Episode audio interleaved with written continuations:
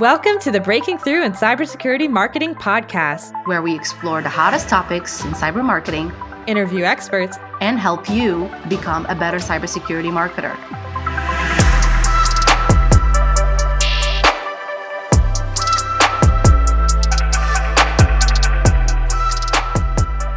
Hello, and welcome to the third official episode of Breaking Through in Cybersecurity Marketing, a podcast where we bring on cybersecurity marketing luminaries, amazing cybersecurity marketers, and people with interesting thoughts about the world of cybersecurity marketing to share with us all that they know. I'm your host, Gianna Whitford. Today, Maria is out sick, but you'll see her on future podcasts, so don't worry.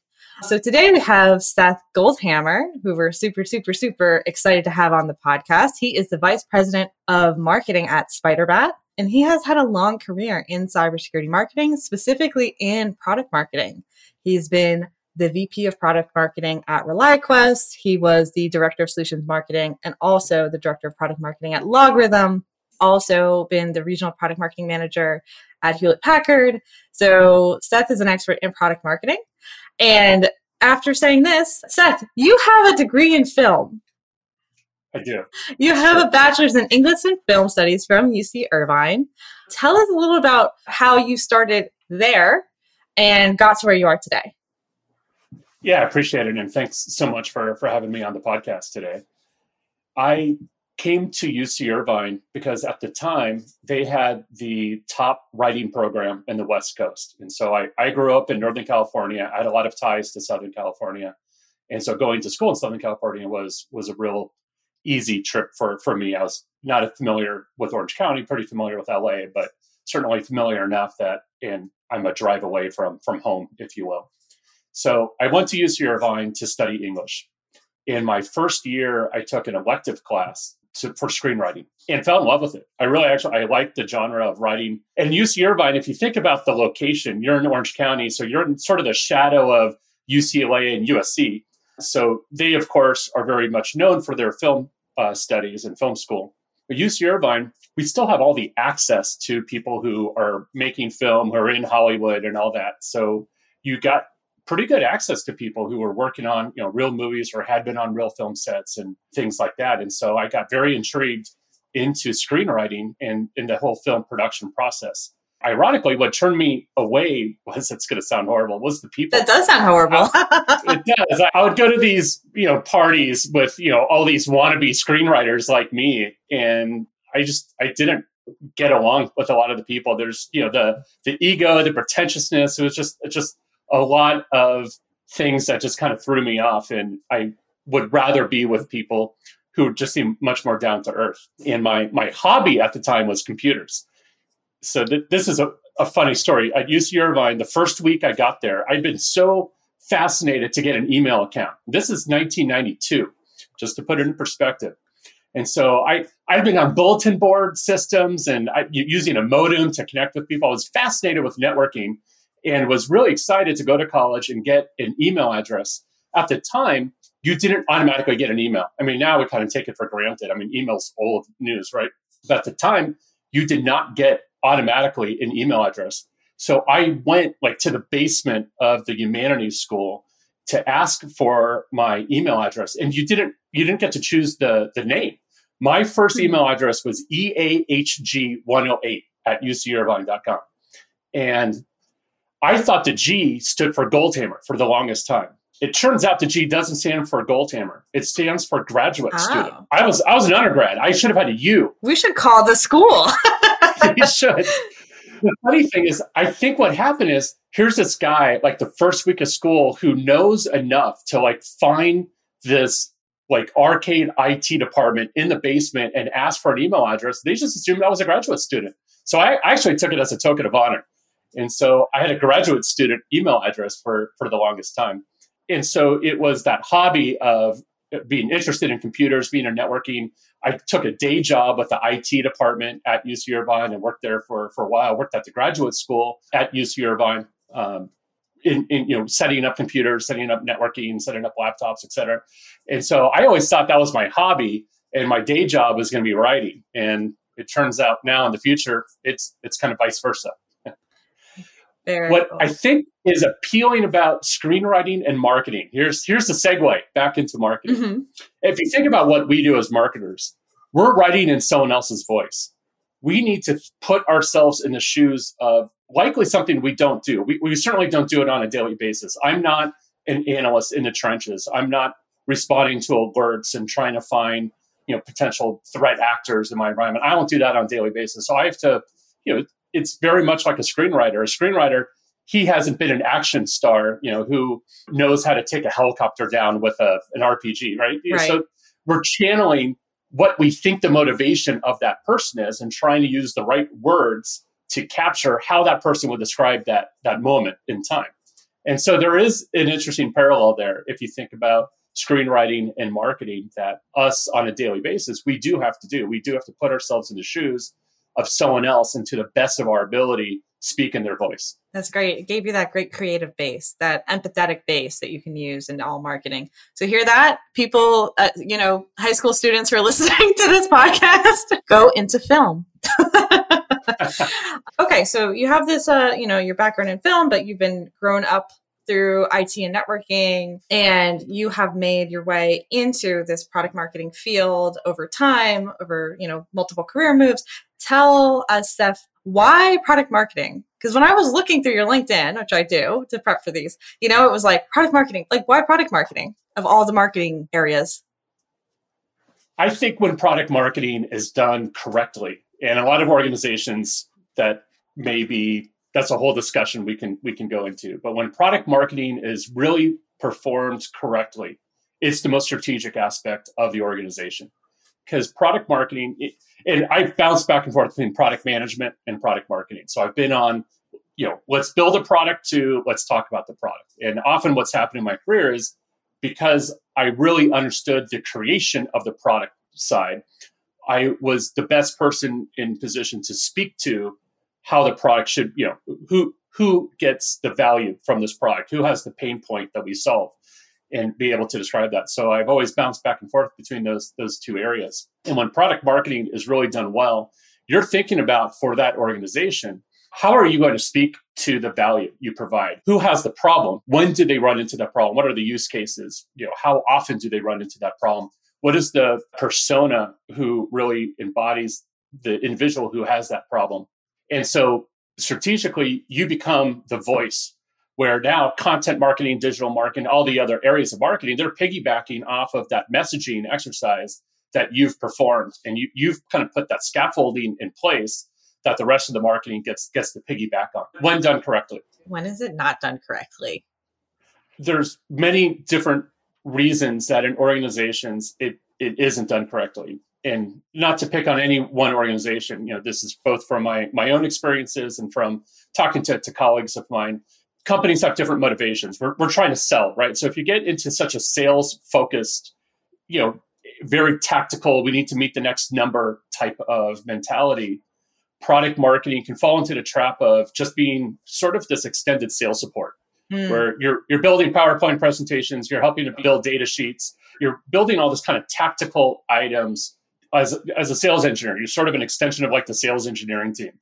You're also not taking a proactive stance. So, so for product marketing to be strategic, you need to be proactive. If you're only being responsive to what sales needs, now you're just sales enablement. And to me, that's that distinctive line. Are you really performing well for the organization as a product marketer? Are you being proactive? Am I building message matrix? Am I working with product management to understand what is happening next? So, as part of the launch process, you've already thought through what are all the materials we need at a minimum, and how are we going to speak to these new capabilities? Who who is looking forward to these capabilities, and how are we going to reach them so that they understand we have these new capabilities that speak to a, a, problem that they have, a need that they have. In order to be proactive, I assume there's a degree of, of alignment that needs to be built across, you know, product marketing. And we had a, we had a previous conversation about this, right? Product marketing, product management, and then product ownership. Can you talk a little bit about creating alignment between these groups and how each of these groups can function sort of like together? it's a really interesting discussion because I think for each organization, they really need to figure out the roles and responsibilities. And my experience, the role clarity needs to be really crystal clear. Because what I have found is that when they're not clear, you have very potentially differing motivations for also everyone's trying to do the right thing. I'm not trying to pick on someone as being malicious. No, we're Everyone picking on them. to do the right thing. Pro- all product managers are bad. yeah, everyone's trying to do the right thing. You know, when it comes to ego, people are going to believe themselves before they believe others. And so if you have sort of this, what do they say? Trust is the bottom layer of, you know, the of, t- of successful teams, right? You know, that the five elements of a successful team starts with trust. So if you don't have trust, then you've got a product owner who, regardless of what product management and product marketing is saying, the product owner ultimately drives what's going into engineering. You know, these are the stories, these are the user stories, the cards that engineering is literally going to take and develop. And so that product owner, in a lot of ways, holds a lot of power Mhm. because they can essentially dictate to the company what features are actually going to get developed. Put yourself in that person's shoes. You're hearing from engineering all the tech debt and all the stuff they want to go back and fix that is totally broken. And if they don't fix it, we can never add these other features. You're hearing from product management, you know, these are this is what competitors are doing, and you know, we've got to get a leap on you know these other areas. And now as a product marketer, you're both trying to help influence that. You're also trying to capture, all right, what is it that we are going to do? What what are we going to execute to? And so I've tried to create pods. I, you know, between those three people, you know, product owner, product manager, and product marketer, and essentially you say, okay, you you three own this product. You need to work as a team and now set up the communication, set up the objectives that you have as a team and execute to that. And that didn't work. oh, it didn't work. Okay. No, I, I would like to try it again. I'm in too small of an organization right now, but well, when we get bigger, hopefully we can get back to to this challenge because it should have worked. I really feel like on paper it looked really really good. Yeah. And I think the lesson learned goes back to that role clarity exercise. Those three people who are all trying to make product decisions and they all feel like, hey, I'm I'm the one who should drive this decision. And if you look at some of the decision making matrices like RACI and Rapid, I think Rapid's a good one because the D in Rapid stands for the decision maker. And what they talk about, if, if you're not familiar with RACI and Rapid, what these are are role clarity exercises. Essentially, like who owns the ability, who owns the influence over the decision, who owns the ability to get information to help make the decision. It kind of works through the whole decision making process through these little channels and it allows you to assign sort of owners to those. But ultimately, what I like about Rapid is the D is owned by one person at the end of the day. You can't have multiple people own a decision. Someone has to say, all right, we've taken all the information and we've taken all the the uh, the information from all the influencers and ultimately now it's either yes, we're going to build the feature in this way, or we're not going to build the feature, or we're going to build the feature in phase one, and we're not going to do. Yeah. Someone has to make that decision. And when when I made a team and told the team they had that responsibility, then it essentially the loudest voice end up making that decision Mm. rather than the the collective. If you were to rebuild this pod again and you wanted to make sure one person was the decision maker on X, what would you do in order to allocate the that decision making out to the roles? Great question. I believe that the product manager ultimately owns the decision. Hmm. The product owner is trying to figure out how are we going to now execute against that decision across our iterations. You know, what what user cards go where to help execute to that.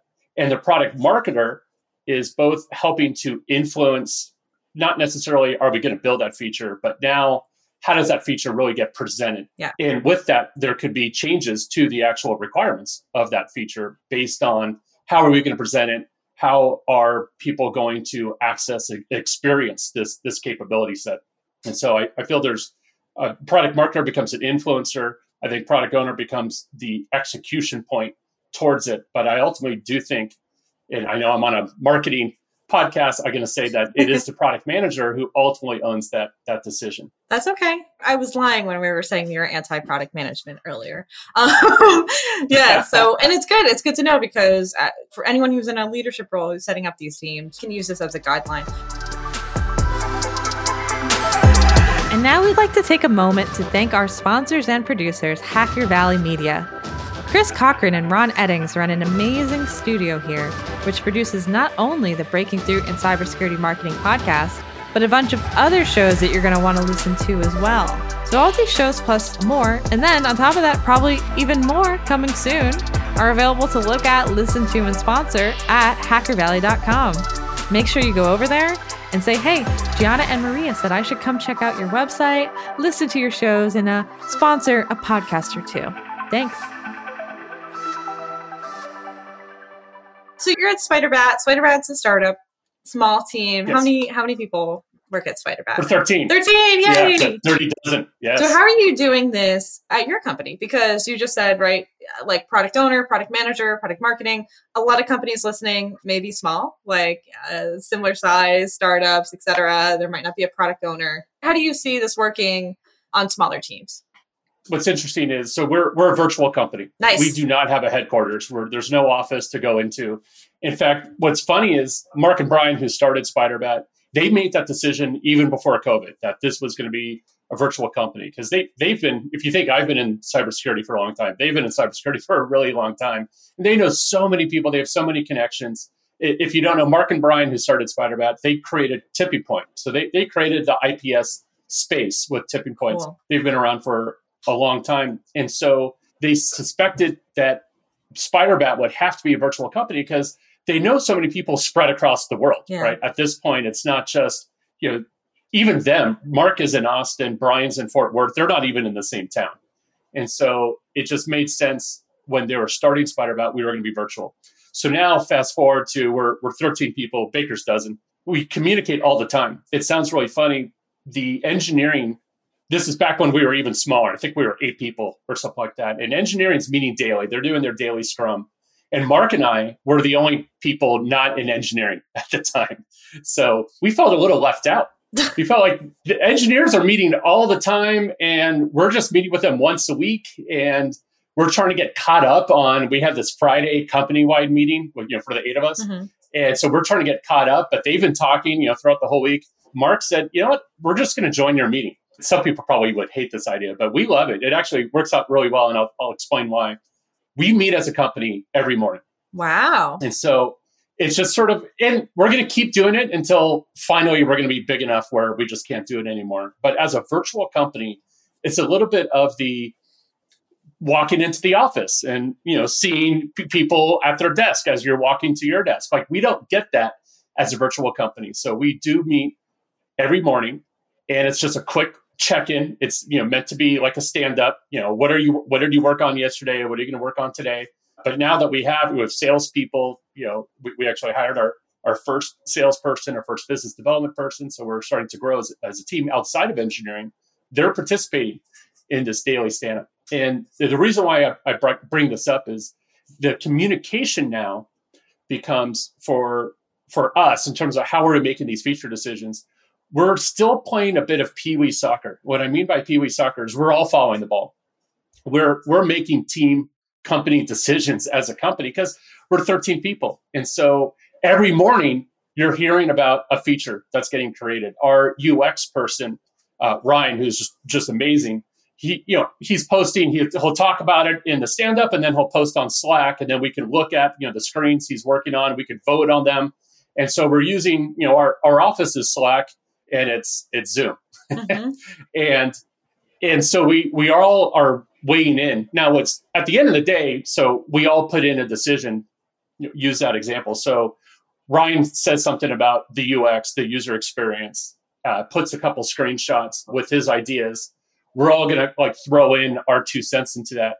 Now someone has to take all the information and say well that idea was good but we can't really execute to it and that idea is just a little too out of left field and these are the ideas we're going to take so ultimately someone does have to drive a decision and we're nimble enough where Ryan can say, Thanks for all your information. I'm going to go ahead and go with X unless someone has a very strong opinion why we shouldn't, and we move forward. If you think about the iterative process back in 2001 when I was a, a product manager, you would put in market requirements and then not see that feature get developed for six to 12 months or even longer. And that was in a startup. And it was still, you know, you're building a virtual appliance. So you're, you had release cycles. With SaaS, it's a little bit more flexible, right? Because I could push out a feature, see what happens. Like, "Ah, I don't know if that actually worked. Let's tweak it. And so I think the whole that that being scared of did we are we going to do the wrong thing or the right thing? I think that that eases off a bit when you truly can take that iterative process and just say, look, let's just get something out there and let's just get feedback on it. Let's go. I like this idea of what you're saying is that you're accepting everybody gets feedback. Everybody can provide feedback, but still one person owns the decision. And they feel after reviewing everybody else's feedback that they're still in the right on which way the direction they're trying to go. It's that's still the way they go. And I think a lot of marketing teams, maybe because we're nice, I don't know, we might not be that nice. You know, maybe get caught up a little bit in getting too much feedback from other people outside of marketing and maybe not at places like Spyderbat, but at bigger companies where it's like, oh, the CEO is going to weigh in and oh, the sales team is going to weigh in and oh, no, no, no, no. When marketers continue down the path that they're going, they might get pushback now because you've asked for feedback from others. They've given it and you're not taking their feedback. So I think it's probably a company culture thing that has to be done in order to kind of get that ego, which we were talking about before, you know, in film. Everybody wants to be the director. You're absolutely right every organization has strong has a strong personality or multiple strong personalities. Yeah. and to be successful, you know, so talking about if you're interested in going into marketing, if you're interested in really any tech startup, most tech startups are driven by some strong personality, right? Because it takes a lot to get a company off the ground. And there is ego that needs to be there where you're thinking, I'm right. I, I am right about how to solve this problem in a way that no one else has solved it. And so if you think about that for a startup to get successful, you kind of need that strong personality on the team. But where that can potentially cause problems, I think you nailed it on the head. Where if you have that strong personality, it's really easy for other people to now feign making a decision. Mm-hmm. What I mean by that is you kind of throw an idea out there. Hey, what if we do X? As opposed to saying we should go do X. What it does is it allows a strong personality to then make the decision for you. So instead of you saying, I think we should direct our marketing campaign and use this messaging in our marketing campaign, you instead throw out there, hey, let's do it by committee. Let's get a whole bunch of the people in. Let's get our strong personality to weigh in because if we don't, that person could potentially veto it. And I think that we all need to be comfortable with how do we work with strong personalities in a way. And, and this is going to be different for each organization. You know, is that the CEO? Is that the CTO? Is that just an engineer? Is that someone else on the team? You know, it's going to be different for each organization. But I think in our careers, we're going to deal with strong personalities, and the way the the better that you can effectively work with that person, the better off you will be in your career. This has been an illuminating, awesome conversation, Seth. I do want to know what is your favorite film? So my favorite film is Apocalypse Now. Apocalypse Now. And yeah, it's funny because when I say that, I, I watch a ton of sci-fi. I watch, you know, you could think of a lot of indie films and stuff like that.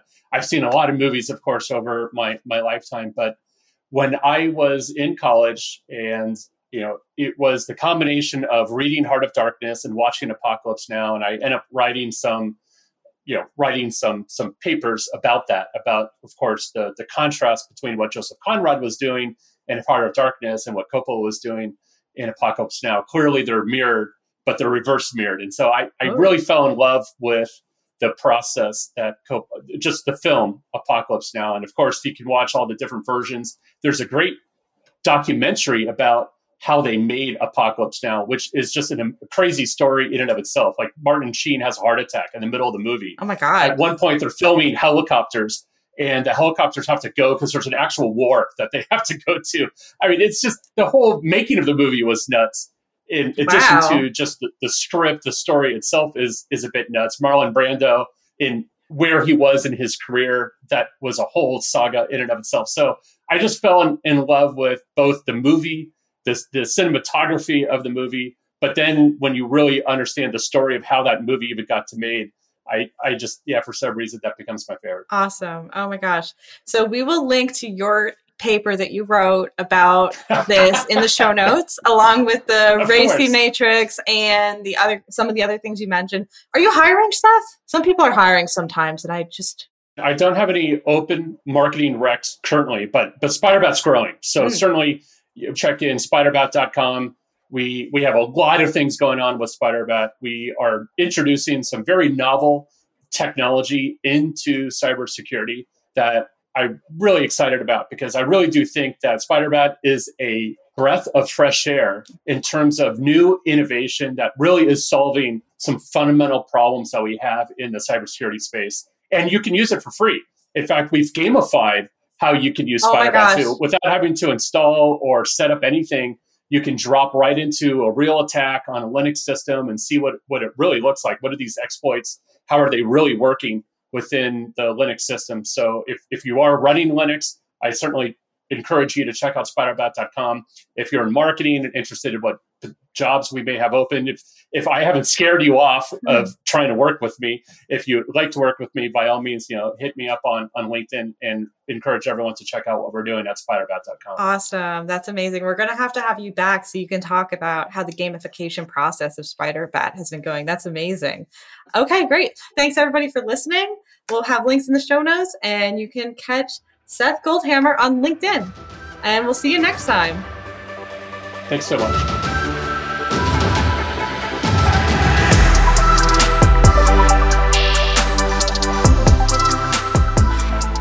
If you want to be on the show, send an email to podcasts at hackervalley.com and we'll catch you on the next one. Thanks so much, everybody.